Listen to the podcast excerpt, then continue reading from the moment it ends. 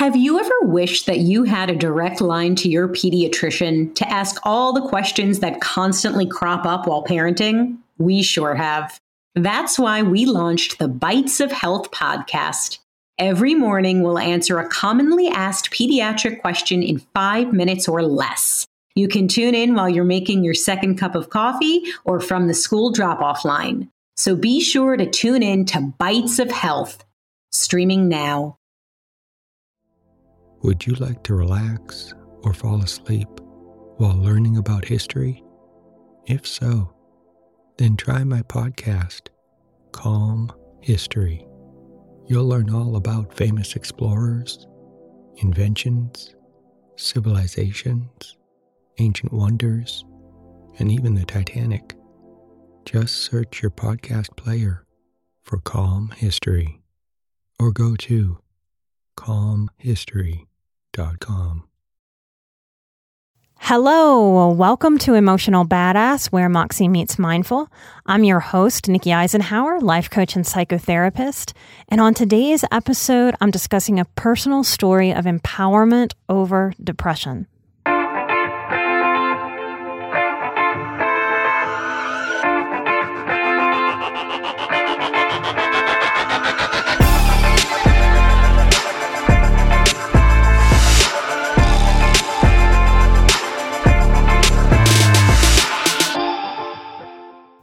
Had severe depression in my late teens and early 20s. If you're just getting to know me, you might not know a lot of my backstory. I've been a professional psychotherapist since 2006. I have focused on the specialties of addiction, trauma, and grief and loss, which led me to highly sensitive people as a specialty. Important backstory summary on me is that my sexual abuse memories as a child were repressed in the classical clinical definition of repression. Now, that means that I didn't know what was happening to me even as it was happening to me. It's a wild thing, even still to me, that our psychology can do this.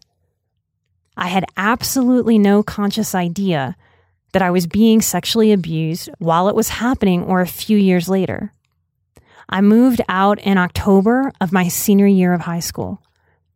When I go back and try to do a timeline of my life, some of it can be a little off. Each time I sit down to do it, all the details are there, or most of the details are there, but it's a little bit off. And it's important that I name that because I know that if you have some severe childhood trauma history, or maybe not even that severe, that this is the nature of abusive memories plus time, plus dissociation, plus fragmentation that happens with trauma. And it makes it really hard to trust the information that our own minds give us as we're recovering from these types of traumas. When memories flooded back, I was 22 years old. It was three weeks before getting married, and I'm being generous when I describe this person as a narcissist but he tried to initiate sex with me very normally, as couples might do, in the middle of the night. And I was still very sleepy and kind of out of it. And that was similar to how my abuse happened, with an abuser creeping into my room while I was sleeping in the middle of the night. My abuse started at about 12 or 13. I can't quite nail that down. And it wouldn't be until a decade later, at 22, that the memories came back. Now, this is where my story gets a little hippy dippy. This is the intuitive in me. This is the super empath that I am. But I didn't know this at the time. I didn't have words for it. These are just things that I felt. In piecing back why my memories came back at that time, I believe it was spiritual. And it only made sense to me much later. I believe my memories came back to me either the day or the same week that my sibling conceived her first child, which would have been the next generation of children to get abused in my family, had something not shifted and changed. Little sidebar is it, it wasn't till I had other experiences with women in my life and their pregnancies that I realized that I was having some sort of intuition about pregnant people in my world. I know things when someone is pregnant. And sometimes it doesn't make sense to me. Like I've encouraged a friend of mine to drink a lot of water in a way that felt weird and controlling and absurd for me to tell her. But later we found out I was having those feelings the week she conceived her child. This was the start of my own psyche telling me the truth about myself so that I could start to really deal with it. Intuitively, I knew at the time that my household was exceptionally toxic, but I couldn't put my finger on why. Even the average non highly sensitive person would comment on my mother's energy. That to even to other people, she felt cold or scary or mean. And the contrast is that my abuser, my step adoptive dad, was too nice, too warm, too handsy. This episode is about severe depression. Now, I'm saying severe because most of the depression that we see and most of the depression that the population experiences is not severe. Now, that's not me going nanny, nanny, boo, boo. My depression is worse than your depression. I win the depression game. I want you to understand that severe depression affects people in terms of how they move their bodies.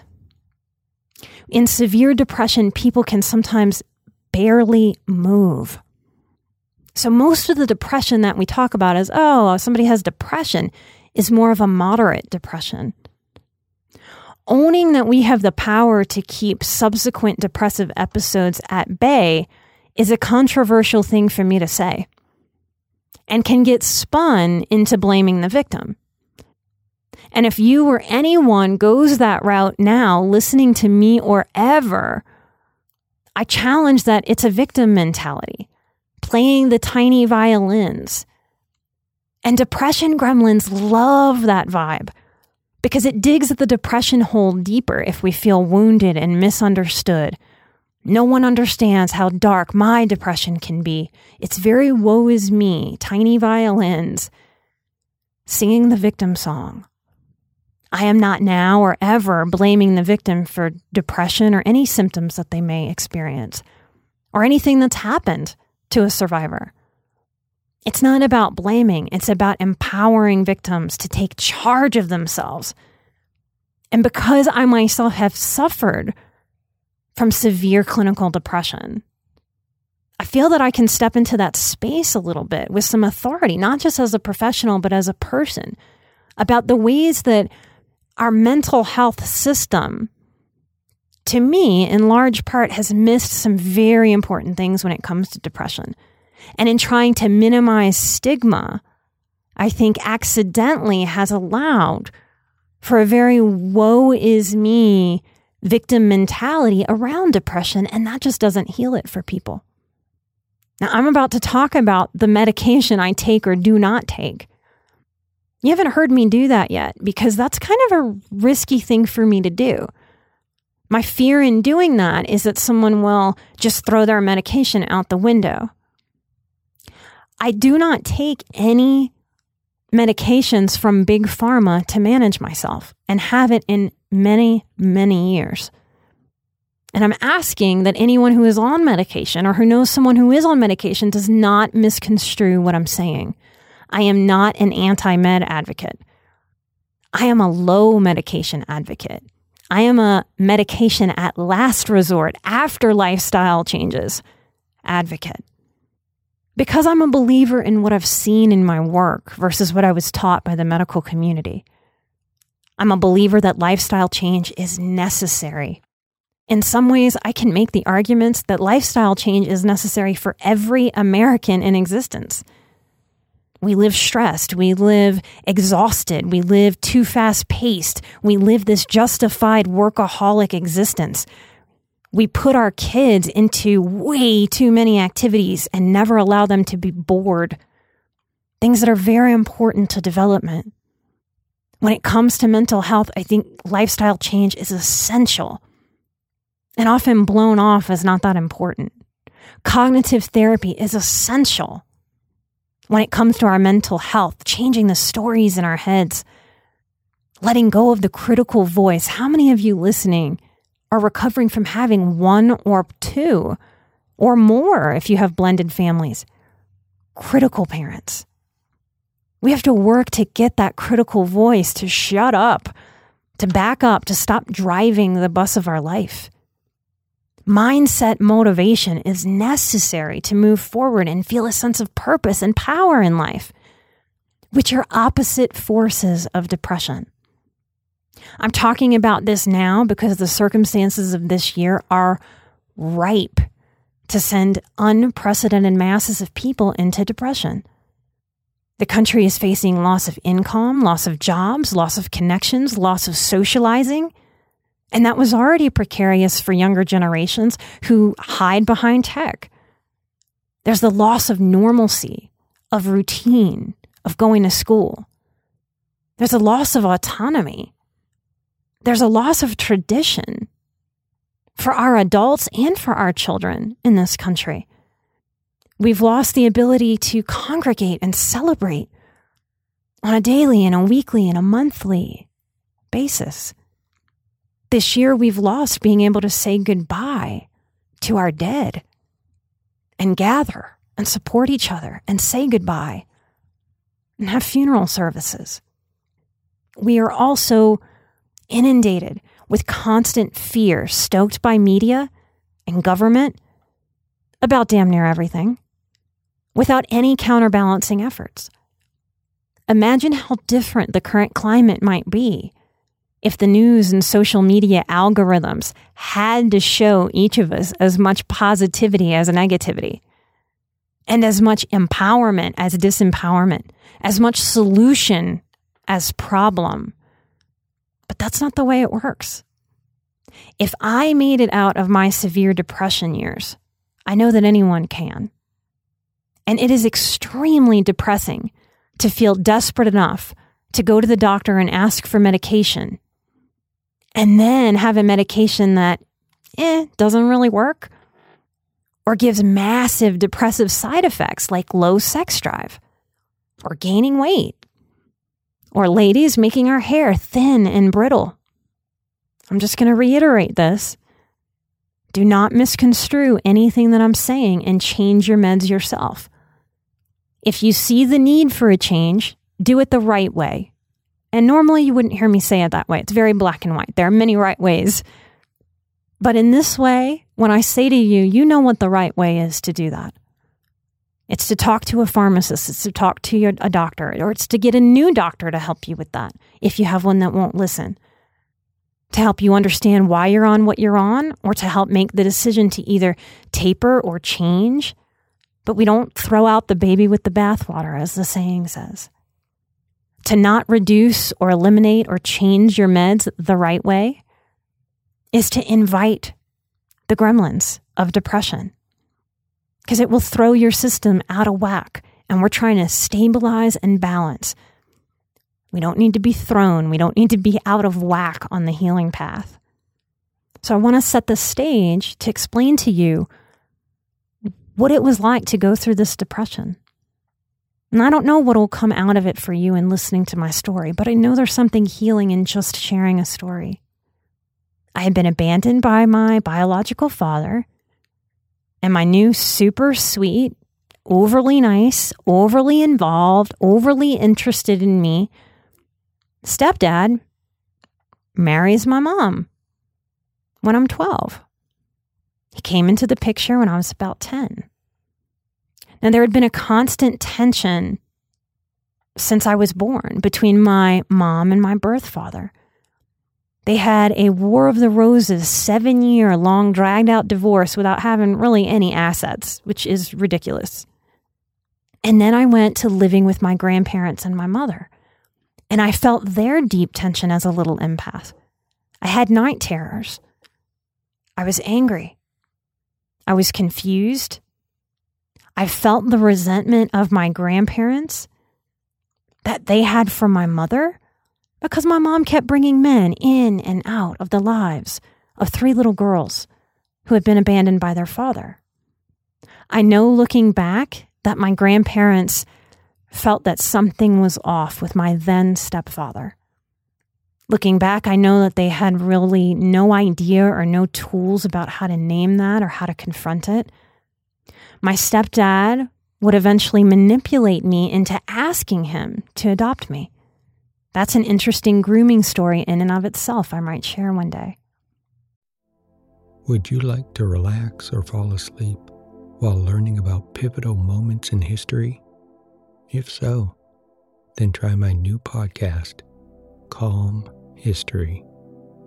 It's a time machine of tranquility filled with immersive and fascinating stories from history. Prior episodes include the Pilgrims, Marco Polo, Henry Ford, Joan of Arc, Jackie Robinson, Klondike Gold Rush, Ancient Greek Olympics, Easter Island, and the Great Pyramid of Giza. There's also a six part series about the Titanic. Just search your podcast player for Calm History or go to calmhistory.com. So I'm a little kid. I'm trying to figure things out. I'm experiencing all the grooming. And he moves us away from my grandparents about 40 minutes away. And that's what abusers do. They find reasonable ways to isolate victims from supports. So he starts molesting me at 12 to 13, and I repress it. And here's what's fascinating about repression I needed it. Repression saved me from myself. I had never thought of this question until a therapist asked me in a workshop. I was teaching other therapists about high sensitivity, and really, those were the first places I started crossing all those boundaries that therapists are taught about using my own story to help teach. And I thought it was smartest and safest for me to start doing that in professional circles so I could see how therapists reacted to me before bringing my story to the public. The man who asked me had been a school counselor. He was very fatherly and he was increasingly upset by my story I could tell like it was kicking up things for him that he wanted to protect me. He was angry that no one had stepped in and protected me. He asked me, had I gone to the school counselor since he was a school counselor? But my memories were repressed. Even if someone had asked me directly, Nikki, is anyone sexually abusing you? Is anyone touching you inappropriate? I would have sworn on a Bible. No, no, no. I had no idea. Repression is not a conscious thing that I did to push it down. You know how your computer goes into sleep mode to reserve energy? It's almost like that, that our minds can decide, oh, you know what? Hmm, she can't really handle this right now, so we're just going to go into sleep mode while this abuse is happening. And she can deal with this later. So that school counselor who had also been a coach and he happened to be the counselor at my rival high school that was just across the way. And he asked me why I thought my abuse memories were repressed when my siblings did not experience repression. And I had to tell the workshop participants, I've never thought about that before. I need to take a minute. And I was silent for about two minutes. And being silent for two whole minutes standing in front of a group of professionals was still very uncomfortable for me. It felt like a thousand hours of silence. And then it just hit me in an intuitive way. And this is the truth of it. And this maybe is something that might be surprising. If you're a very gentle, highly sensitive person, if you're not sensation seeking, if you're not really connected to your inner fighter and it's more comfortable for you to go passive than to fight, this might be a surprising thing to hear from me. The truth is, if my memories hadn't been repressed, if I had consciously known, I would have immediately gone to both of my sisters and checked on them. I had absolutely no idea how to protect myself back then. And that's true for so many people that are listening that grew up in dysfunctional families, especially if you're the eldest sibling. or took that role as the eldest sibling. Not knowing how to protect myself, but I would have done anything to have protected other people, especially my siblings. And yes, that is codependency. It's where it starts, it's why it starts. When we can care for others, but we don't know how to care for ourselves. If I'd have known consciously at any point, I would have committed violent acts against my parents. And that is not a boast. That is not me saying, I need this audience to see me as some kind of bad bitch. That's not what that is. It's just the truth of who I was born to be. I'm, I have a lot of protector in me and I have a lot of fighter in me. And I very much believe that had I known consciously, I would have committed violent acts and I'd be in prison right now, not doing this healing work for myself and not doing this healing work on this podcast, not being a therapist in this life. Now I know how to protect myself above all else. Now I know how to embody the job description of a healthy human being. Now I know how to give myself permission to protect me. I wonder sometimes if people hear me advertising my boundaries course and think or make the assumption that that's about, oh, having boundaries and keeping all this tender sensitivity in and keeping the harshness of the world out. Surely that's part of it, but it's not all of it. My boundaries really developed for me out of a sense of rage and injustice. And I needed to have boundaries with myself so that I would not act out from that rageful place. In recovery, we can often mistakenly believe that boundaries are about shaking our finger at somebody else and telling them what the line is. The boundaries work that I've done and that I teach is about helping find those emotional boundaries internally so that we don't self sabotage, so that we don't screw ourselves over, so that we can meet our higher selves' goals and purpose. This is going to sound like a funny segue, but do you have any awareness of how Beyonce uses her alter ego, Sasha Fierce? She used to put on her performance self, Sasha, to get past her shyness, her reservation, to be able to shift from a woman who goes to the grocery store to the powerful, sexy woman on stage that commands an audience of thousands.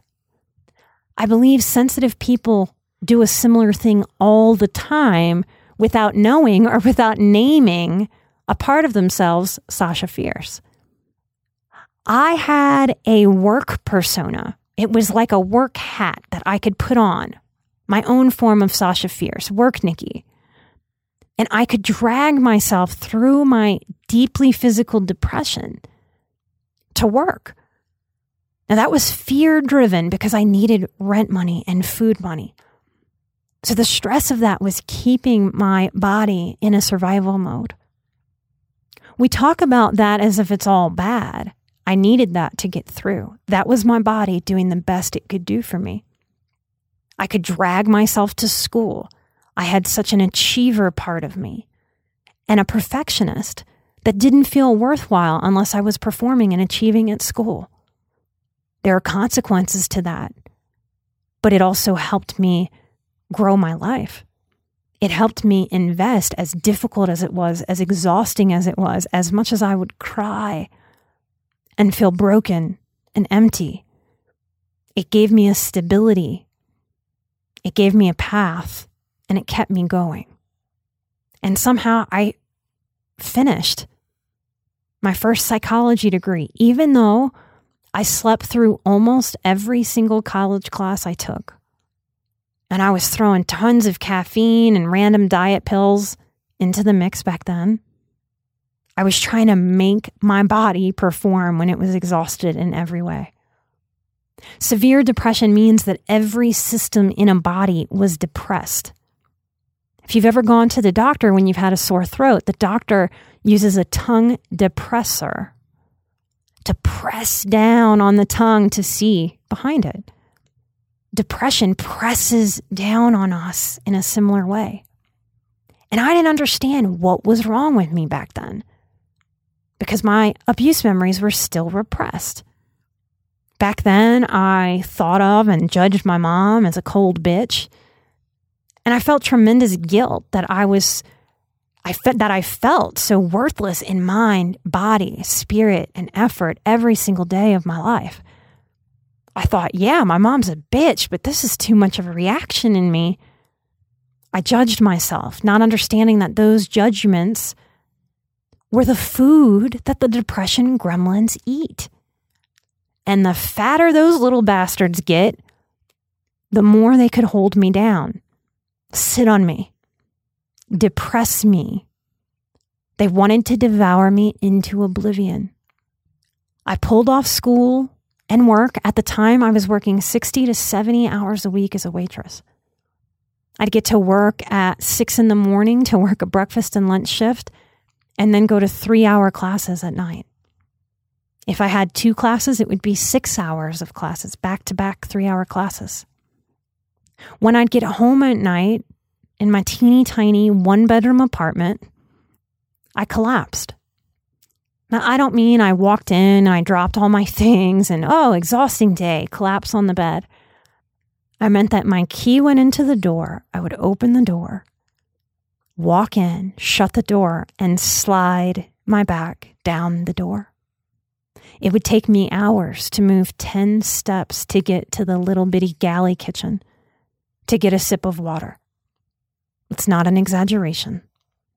I remember sitting and willing my body to move. Sometimes tears streaming down my face, begging my leg to move, begging my arms to help push me up. If I had to go to the bathroom, it was the same.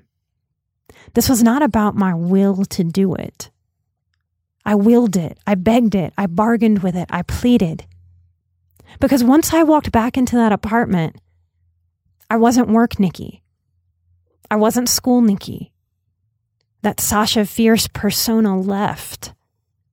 And I was just me. And the me that I knew felt irreparably broken, which might be one of the most depressive thoughts we can think and hold and feel. I sought counseling at school before I was even in the counseling program. And I remember having no idea I was an empath or that anything like that could be real or valid. I remember feeling that my story, even before I knew I was abused, scared the hell out of that therapist. I know now, but I didn't know then, that she could only be very textbook with me. Someone was observing her and watching her. It was part of her graduate program. So she gave me very traditional counseling, how did that make you feel questions, and just reflected a whole lot of my pain back at me. Wow, that sounds hard. That's a big struggle. You must be strong. It's okay to be sad, but no real guidance, no real challenging to my thinking, no real encouragement that I could be different. Just come to disappointment and pour yourself out, and then leave and then come back and pour yourself out again. That process added a layer of depression. I've often wondered how many people quit therapy, or worse, quit life, after seeking any form of help from any form of health practitioner, mental or otherwise, and feel the professional basically shit their pants because of the weight of the client's story. It was taught to me that it's ethical for a counselor to tell a client, a client like I was, in a first session or in subsequent sessions, as soon as the professional knows that they're out of their scope, to pass the client on to someone else. That's ethics. Don't take somebody that you don't want to work with and that you'd feel like you can't work with and can't really help. Doesn't that sound great on paper? It sounds right, but it's not always handled well.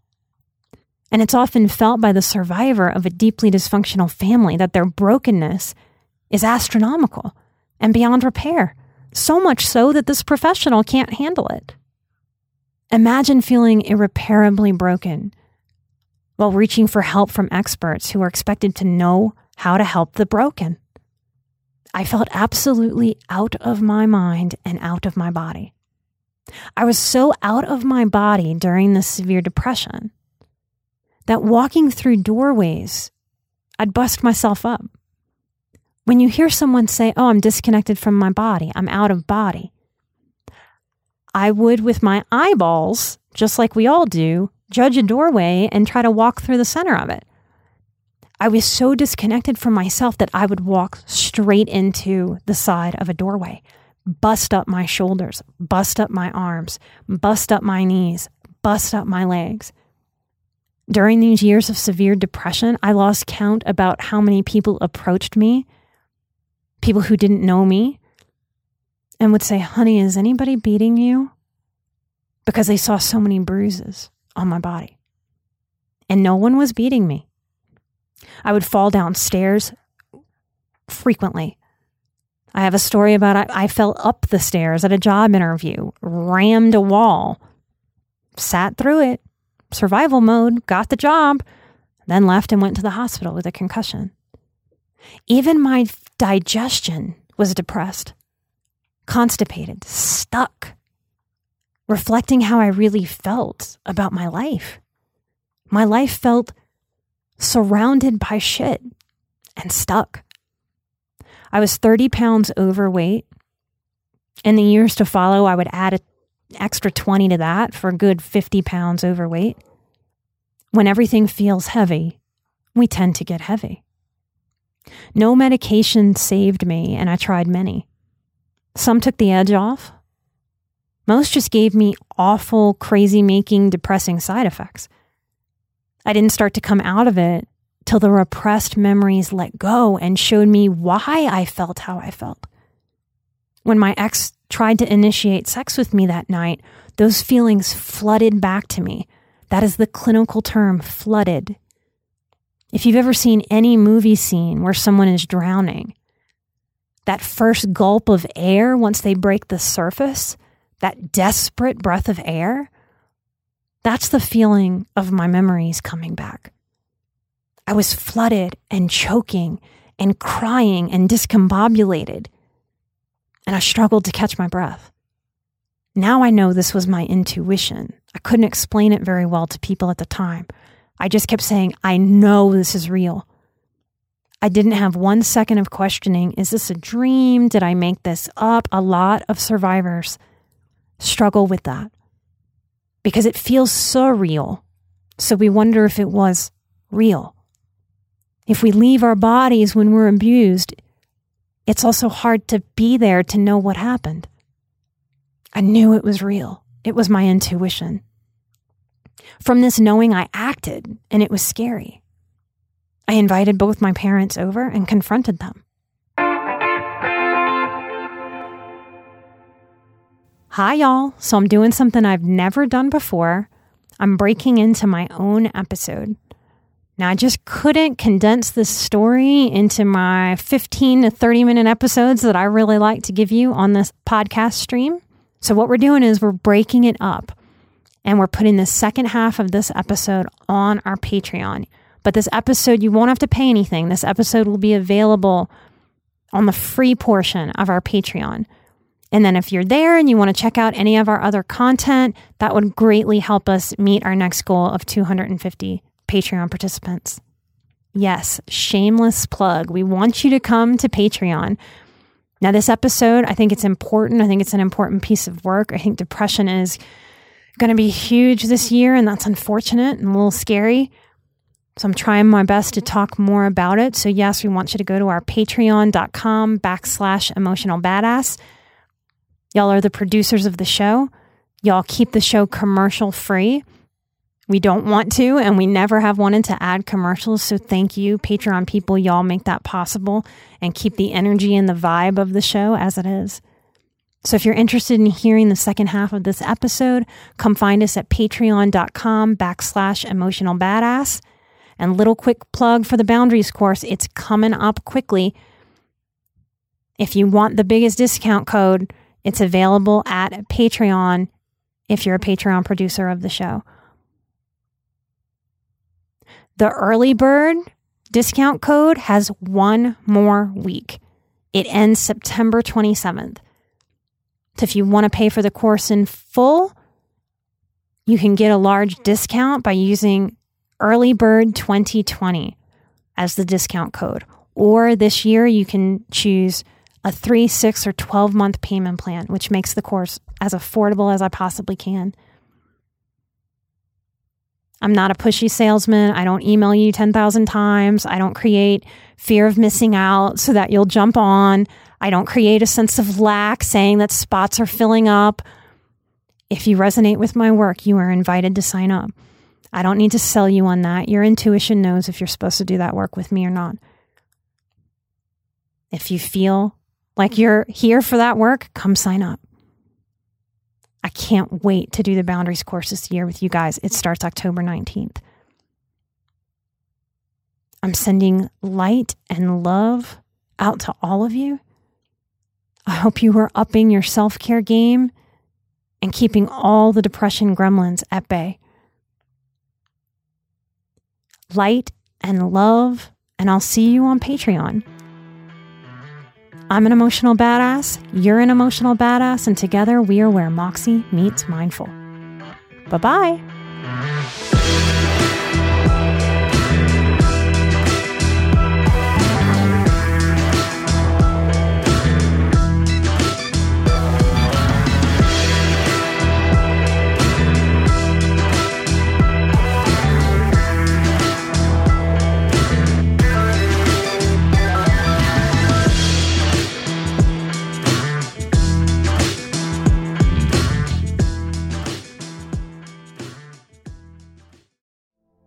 Would you like to relax or fall asleep while learning about history? If so, then try my podcast, Calm History. You'll learn all about famous explorers, inventions, civilizations, ancient wonders, and even the Titanic. Just search your podcast player for Calm History or go to calmhistory.com www.thebrainfeed.com.